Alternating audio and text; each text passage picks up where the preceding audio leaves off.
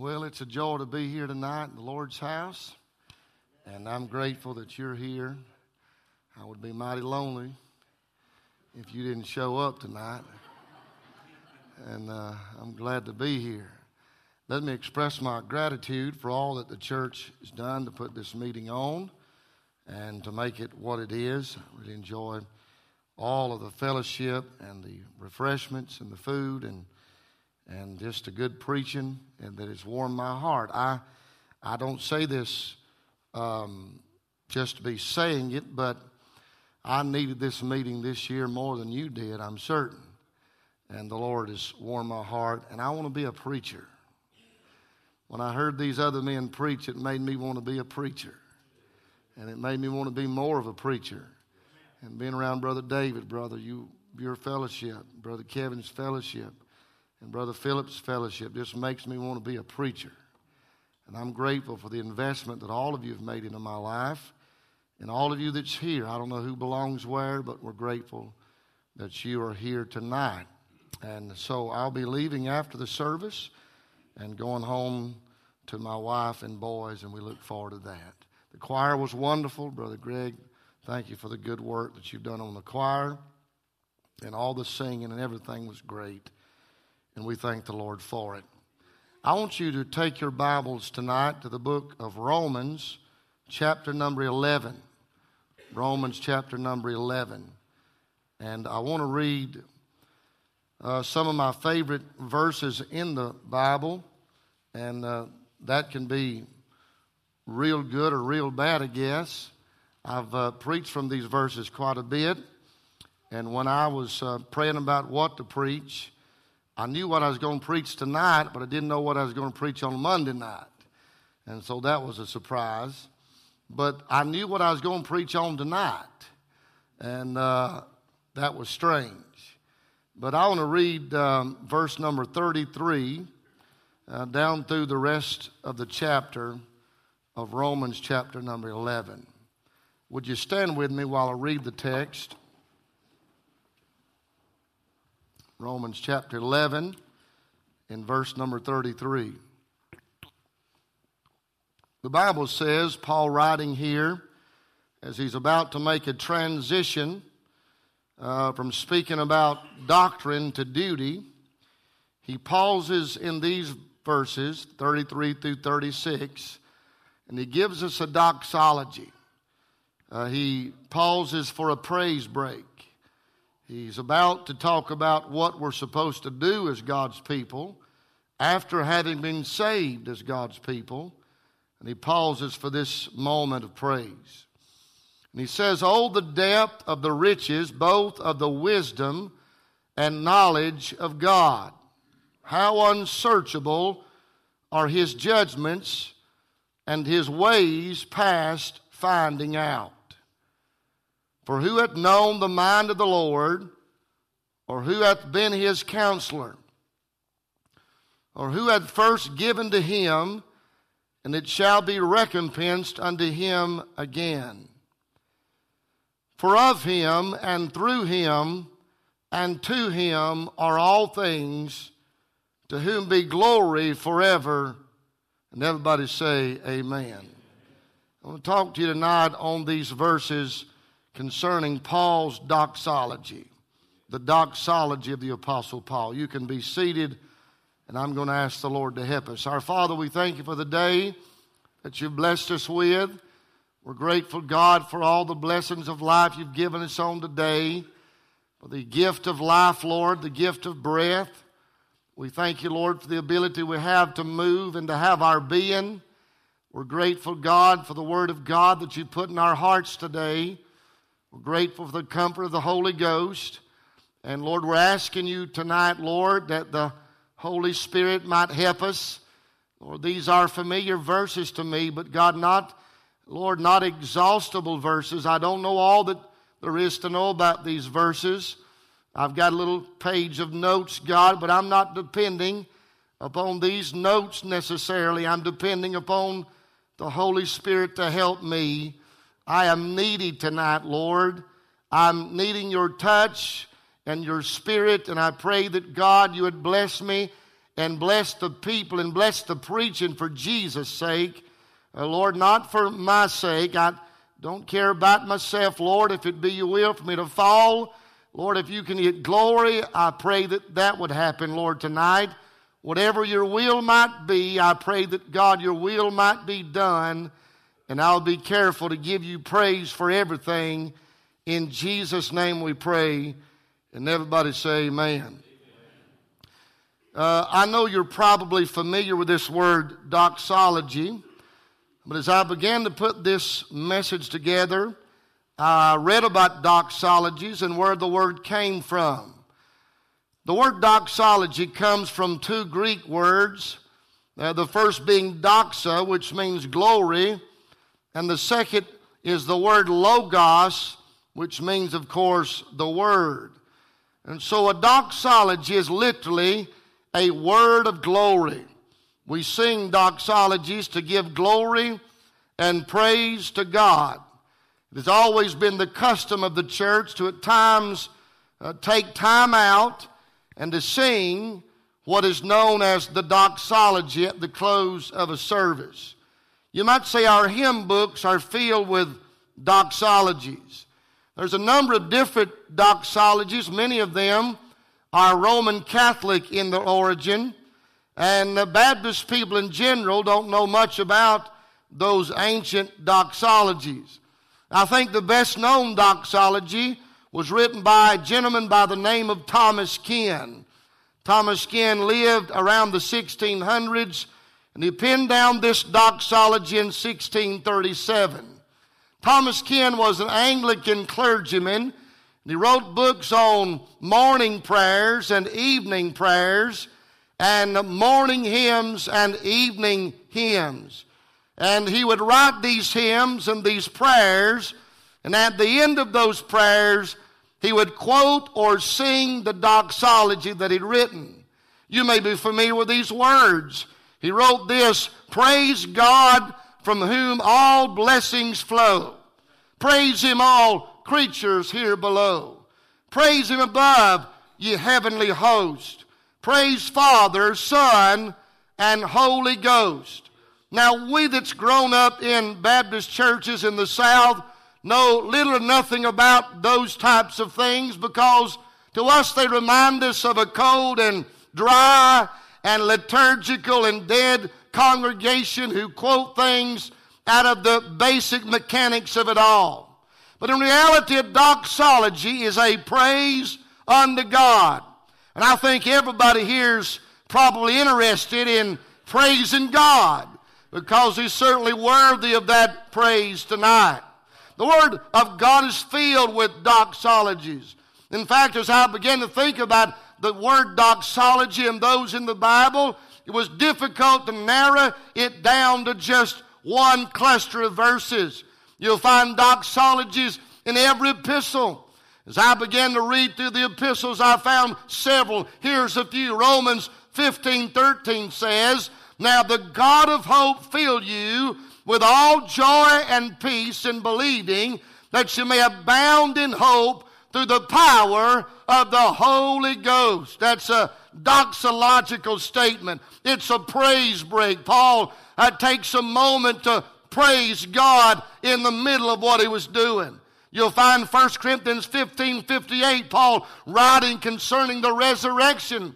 We know these verses well. It says, Therefore, my beloved brethren, be ye steadfast, unmovable, always abounding in the work of the Lord, for as much as you know that your labor is not in vain in the Lord. That's a doxological statement. Galatians 6:18 says, "Brethren, the grace of our Lord Jesus Christ be with your spirit. Amen." Ephesians 3:20 says, "Now unto him that is able to do exceeding abundantly above all that we ask or think according to the power that worketh in us, unto him be glory in the church by Christ Jesus that all ages, world without end. And Paul says, Amen. It is a doxological statement. Here's Philippians 4 7. And the peace of God, which passeth all understanding, that shall keep your hearts and minds through Christ Jesus. Here's First Thessalonians 5 and 23. And the very God of peace sanctify you wholly. And I pray, God, your whole spirit and soul and body be preserved blameless unto the coming of our Lord Jesus Christ. And so the list goes on and on and on as Paul pens the epistles by inspiration of the Holy Ghost. Uh, he has a praise break a pause uh, of what he's doing and taking place in, and he has a moment of praise. I like that last doxological statement in the Word of God. Revelation 22 20. He which testified these things said, Surely I come quickly. Amen. And John says, Even so come, Lord Jesus, the grace of our Lord Jesus Christ be with you all. And he says, Amen. These are doxologies praise, uh, sometimes mixed with prayer, that come at the end of, pray, of prayers uh, or sermons. Uh, as we've said, they come into songs uh, and sermons and religious lectures. Uh, tonight we have a doxology that comes at the end of 2020 Bible Conference. it's a time to pause and have a praise break, uh, a time of worship uh, in what God has done for us uh, and what God has done in us. That's what, that's what Paul writes. A doxology in the middle of life. He takes time to praise God. Now, if you get bogged down in life, you won't have time for a doxology. Amen. But if you'll take a moment and think about all that God has done for you, well, you might clean yourself off a spot and have a doxology. You, you may have a praise break. That's what the black brethren say, amen. And you may have a moment when you can't help yourself, or you may have a moment when you, you just got to worship a God that you've learned more of. Listen to me. We cannot worship a God we do not know. And there's some people who are saved, but they know little about the bigness and the wonder of God. And I'm certainly not suggesting I know everything about God, but the parts I know has changed my life. Can I get a witness? and the parts I know propels me and pushes my heart to worship because he's so worthy of my worship. So to join the Apostle Paul tonight as he gives this wonderful doxology of praise. Uh, Paul has just written extensively about the doctrine of justification by faith alone, uh, or the doctrine of salvation. And that theology has brought about Paul's doxology because good belief uh, produces good behavior. Can I get a witness? If you believe right, you'll behave right. And if you've got good theology, it'll, it'll, it'll promote good doxology in your heart. I like what Kent Hughes says, Brother Kevin. He says, Our study of God and His ways among us should turn our hearts to music. It should, my friend, make melody and make harmonies in our hearts. Uh, one of my favorite preacher, H.B. Charles, says uh, about this text, Paul climbs uh, as high as he can on the mountain of truth uh, and prostrates himself about around the incomprehensibility of God. He rejoices in the fact that God knows what he's doing, uh, even when we don't know what God's doing. Uh, he's not baffled. He's not shocked. He's not surprised. God's got the whole world in his hand. Amen. And it is so, as our little fellow sang tonight. Jesus loves me, this I know. For the Bible tells me so. Brother, it don't get no deeper than that, does it? Thank God. F.B. Meyer, that noted theologian, was asked once what the deepest statement that he knows about God is. And F.B. Meyer, in front of many reporters, uh, said uh, that Jesus loves me, this I know for the Bible tells me so. Let me pause and have my doxology tonight myself and say, I'm glad Jesus loves me. I'm glad God knows my name. I'm glad the Holy Ghost lives in my heart. I'm glad He's my comforter tonight. And there's never a time when I'm by myself, never a time when I'm all alone. He walks with me, He talks with me, and He tells me I am His own. I time out, let's have a praise break. Amen. Praise God for doxologies. And so at the end of this meeting, at the end of Bible conference, I want to magnify Paul's doxology by giving you three things. First of all, I think Paul tells us in these verses that we should praise God by recognizing his greatness. By recognizing his greatness. Now, all of the words in these verses I've read are moving, but the most power packed word I believe in these verses is the smallest of words, uh, and it's that little word, oh. Uh, Paul has an oh moment. Uh, yeah, Pentecostals out often have uh, blowing moments. They'll say, I've seen some Baptists do that. Amen. Hallelujah. He has an old moment. He, he, he's a man. Listen, he's writing concerning being saved. And Paul can't take it no more. And Paul has the can't because Paul remembered where he was when God found him on the road to Damascus. And all that talk about being justified uh, swelled up in Paul's heart uh, and he couldn't take it no more. And Paul says, uh, Oh, oh, he says, uh, I can imagine him pulling that pen of inspiration out, said, I'm going to have a praise break, uh, a doxology, because uh, if anybody's not worthy to be saved, uh, it was me. But thank God he saved me in spite of my unworthiness. Man, I feel like preaching tonight.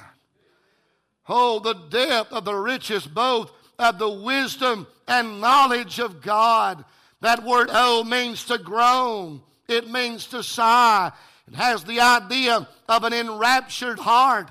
And that word enraptured means to be transported with pleasure. It means to be not be able to contain yourself. It is something that comes upon you at a moment's notice and causes great delight. Have you ever had the King Hippets? Has God ever swelled up in your soul and surprised you when you didn't see it coming? Praise God. I listen, there's been a few times that I've walked into Walmarts, as we say in Tennessee, and God, the Holy Ghost, uh, reminds me of how unworthy I was to be saved. It makes no difference whether I'm in the Walmart or the Roses or the Kmart or the convenience store. Thank God there's something swells up on the inside of me and propels my heart to worship uh, because I recognize that God did not owe me one thing, but God, in spite of not owing me something, something, gave me everything, eh, and I have myself a doxology. Amen. I think the Greek scholar A.T. Robertson writes Paul's argument concerning God's grace and goodness carried him to the heights, and now he pauses on the edge of the precipice as he contemplates God's wisdom and knowledge, fully conscious of his inability to sound the bottom with the plummet of human reason and words. Thus being interpreted, Paul praises because he can't wrap his heart and mind around God.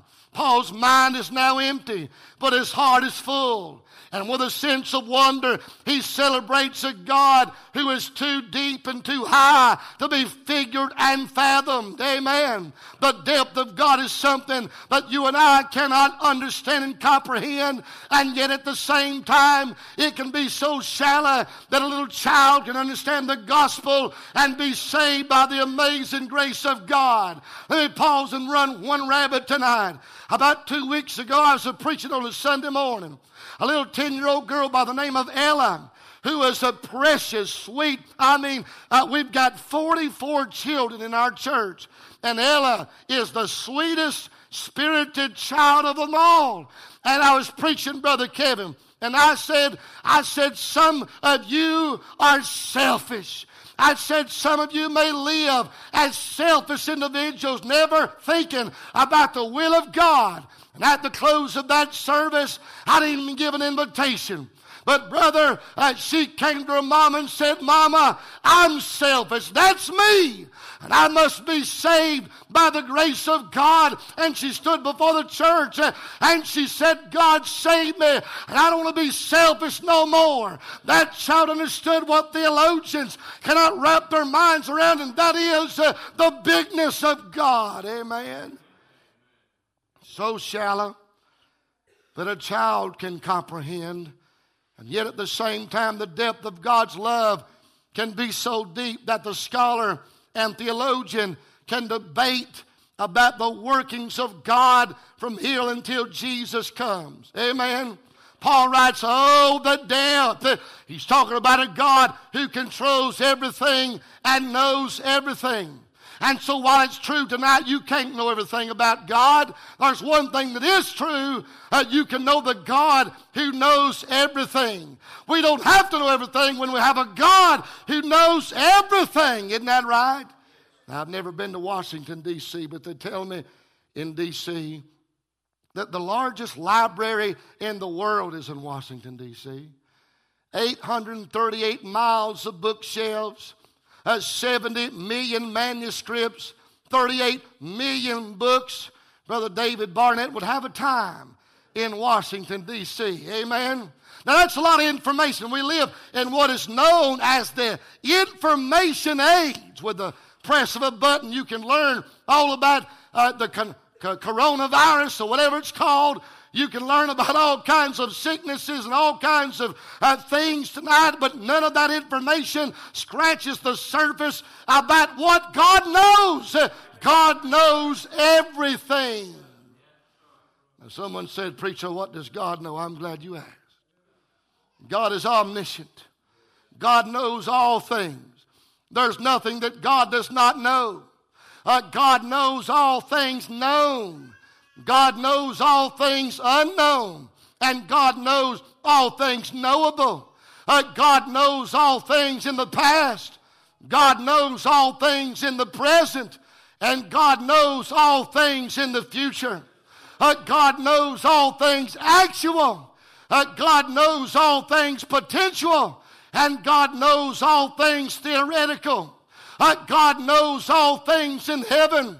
Uh, God knows all things on the earth. And God knows all things in hell.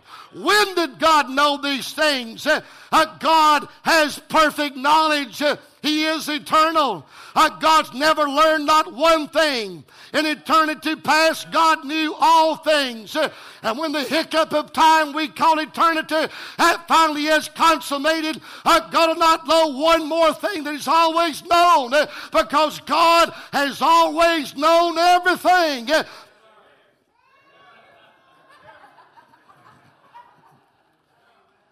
That's a doxology. and that's my God. Amen. If you were to put on your scuba gear and dive into the wisdom of God, you could never plumb or fathom and understand the greatness of God. Isn't that right? His decisions and decree are so wise. Uh, you can't analyze them. You can't, uh, you can't make sense of them because uh, He's the infinite God and we're finite man. His ways are past finding out. You can't track God, but you can trust God. Uh, and when you think you've got God figured out, He'll do some, something else uh, that reminds you you do not understand all that there is to know about God tonight. Amen. I like verse 34. No one has ever known the mind of the Lord, nor taught him anything, nor told him anything. Listen, he's too great to be anybody's student and too great to have a student exhaust him as a study. And what you can do, however, is right now stand before the greatness of God and worship this great God that does not, you don't deserve not one thing. That vegetable soup looked good tonight, and there's not one solitary person in the church uh, who deserved a grilled cheese and vegetable soup, uh, but God, the best bountiful hand of God has supplied our needs. Uh, one more time, I say thank God. Praise His name. Uh, I don't deserve the grace of God. Uh, I don't deserve the ability to raise my hands. I don't deserve His free grace in my heart. But I thank God He's been so gracious and so wonderful to me. Amen. Praise God. And so I think Paul says to us, praise Him by recognizing His greatness. But here's my favorite point praise Him and recognize His grace. While we cannot trace or track all that God is doing, there's a way in which we can come into contact what, with what God is doing. Amen? And that avenue, that vehicle, whereby each person here can come into contact with a thrice holy God being unholy, is the avenue and vehicle of His amazing grace. Look at verse 35. He says, Or who had first given to him, and it shall be recompensed unto him again.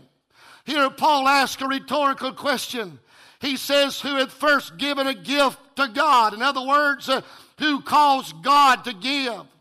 Uh, Paul reminds these Roman believers, and I think he reminds us at Charity Baptist Church, wherever you might be from, that God is always the first giver, and you and I are always the first taker. He gives unto us, and because of what God gives, uh, we return a sacrifice of praise uh, again unto thanksgiving. And that's how salvation works. Uh, God makes the first move. He thought about you before you ever had your first thought. A time out, let's say hallelujah.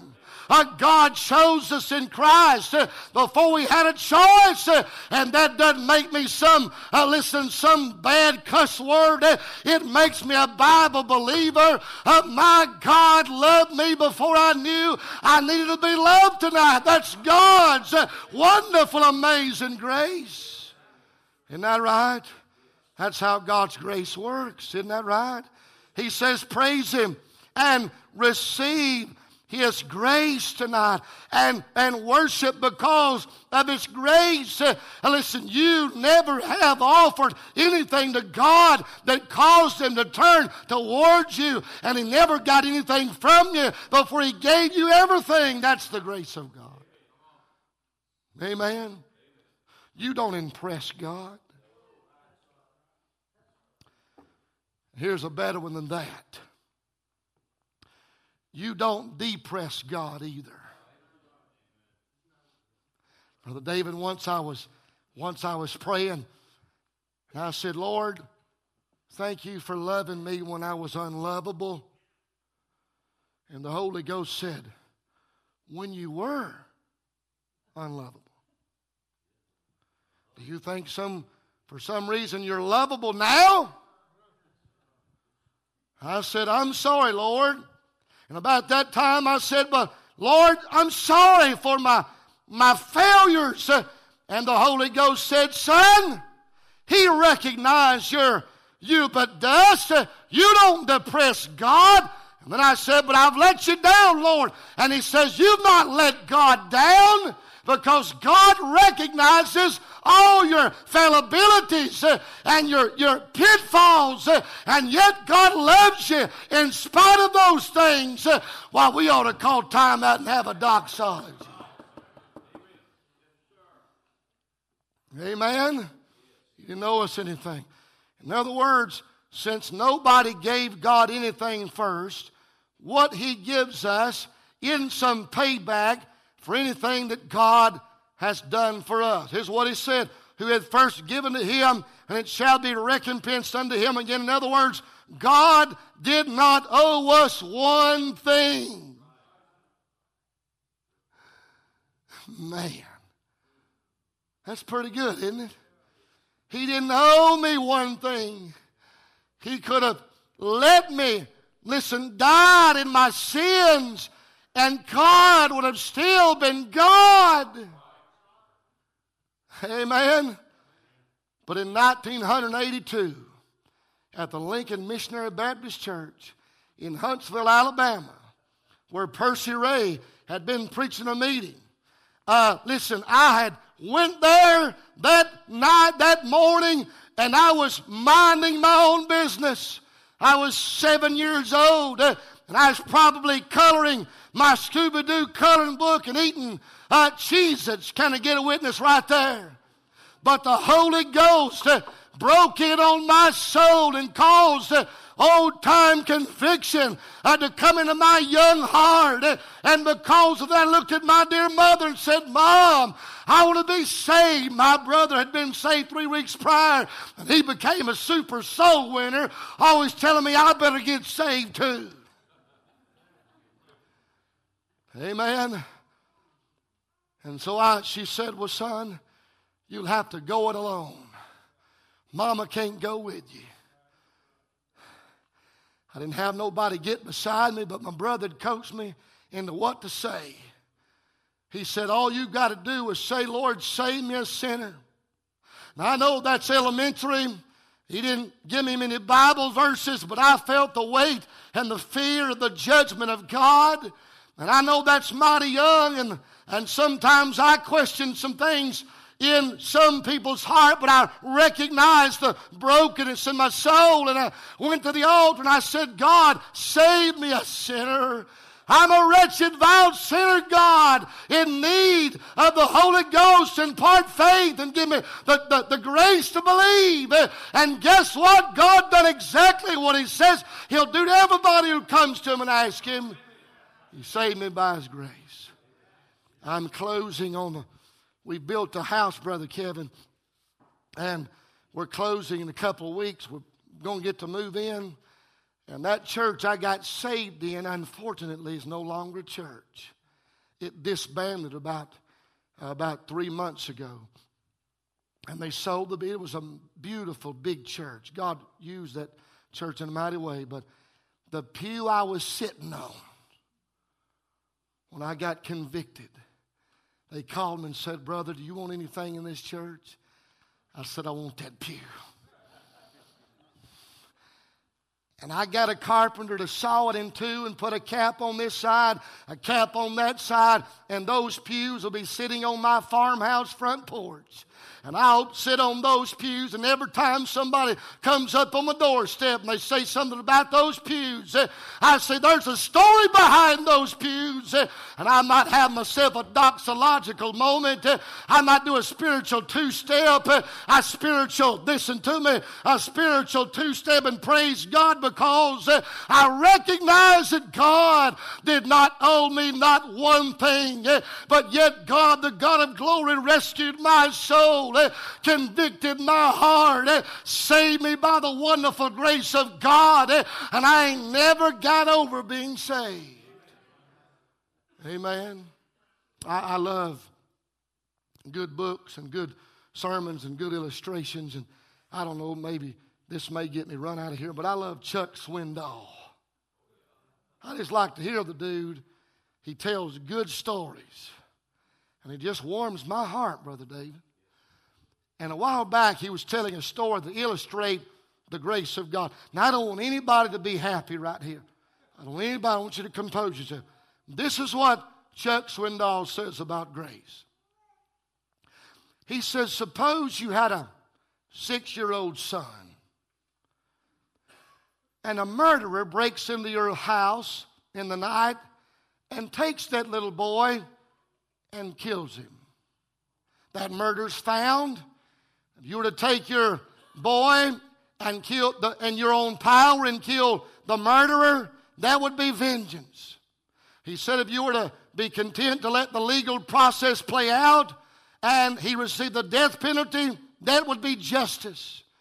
But he said if you were to take that man and plead for his pardon, amen, and take him into your house and drive him home and say, Sir, this is your new room. Everything I've got is yours. I'm going to put you into my will. Everything I own will one day be yours. And in place of my son, he said that would be the grace of God. But I've got one better than that.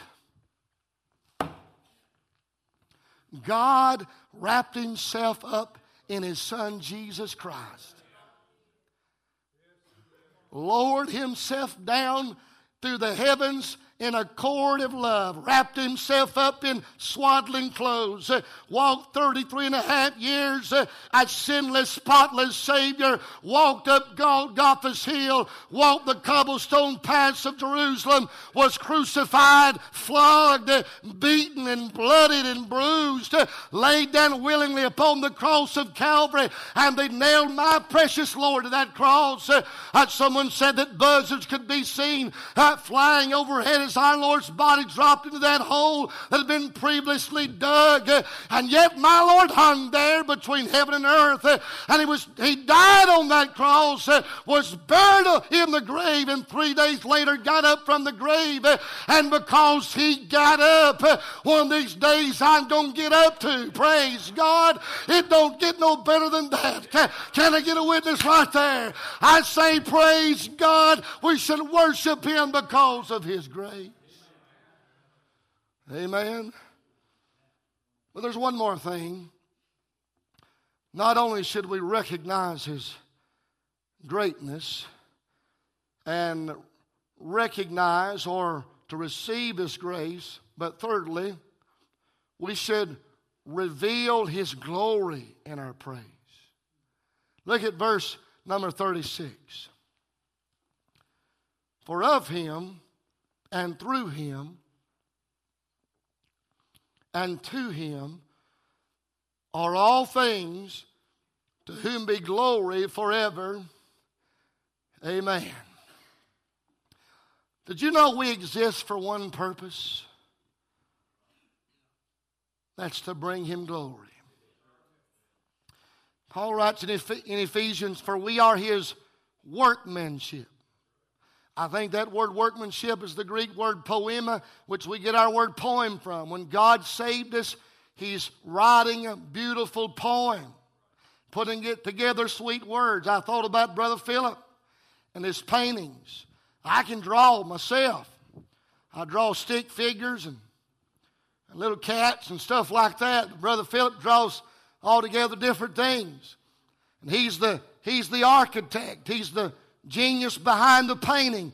And when he sits down, I, I, would probably expect he's got something in mind when he begins to paint the lines and uh, to, to bold face colors. And he's got some particular thing behind what he's wanting to convey in that particular portrait that he's, he was putting on canvas or putting on paper.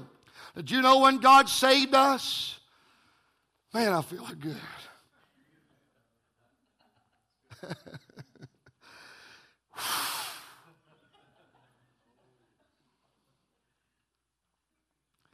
He had something in mind.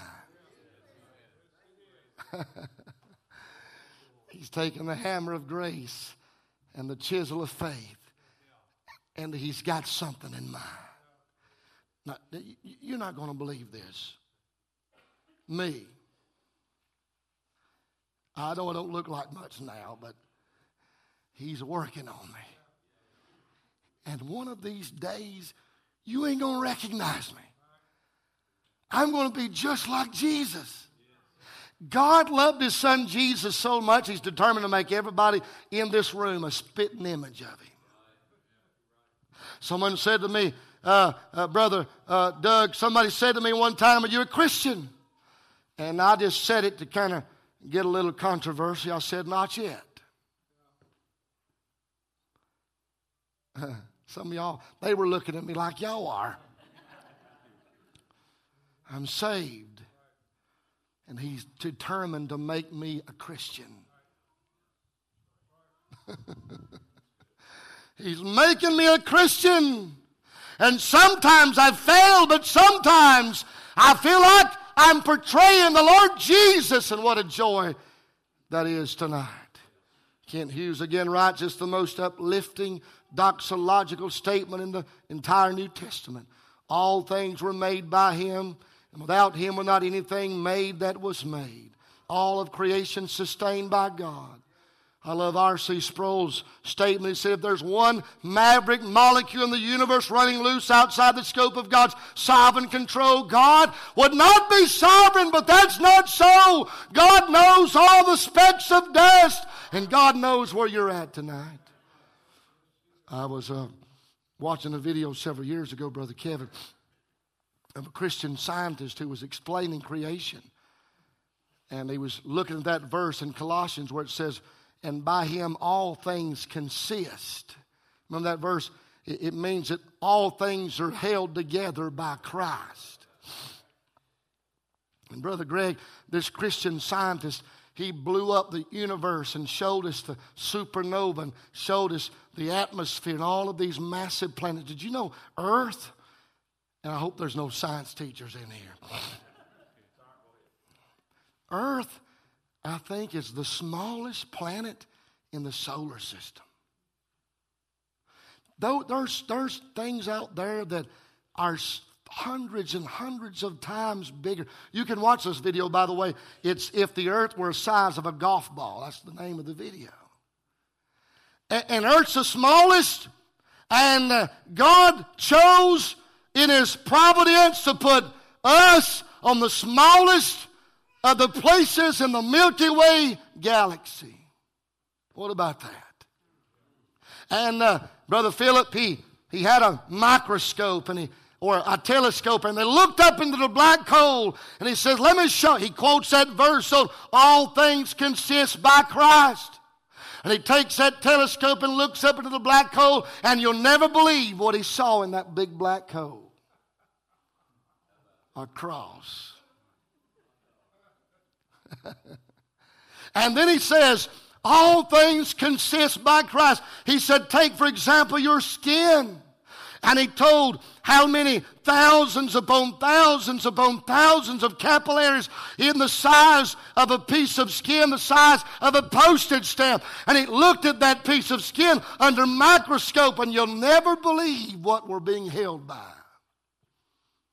Trillions of little crosses. It's called laminin. You'd think God put us together. Man, I almost took off running right there. You'd almost think God put us together and that God made us. Why, sure He did.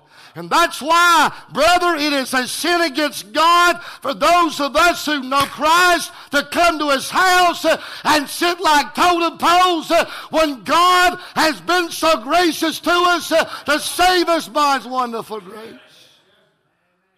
Isn't that right? Being held, we're, being held together by. Marcus Aurelius, the great Roman general, the main character in the movie Gladiator.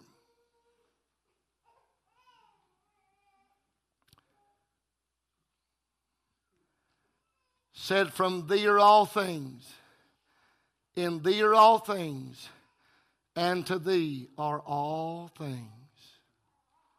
And so when we stand back and see God, Listen to me. I know men that make it a point to try to debate the workings of salvation constantly. I was thinking, Brother Kevin, when an astronomer looks up into the heavens, he sees it as a subject. But when a farmer looks up into the heavens, he sees it as an object.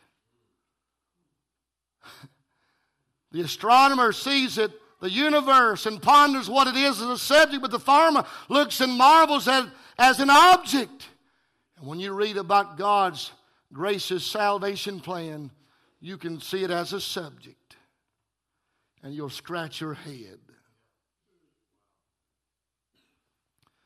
Or you can see it as an object and say,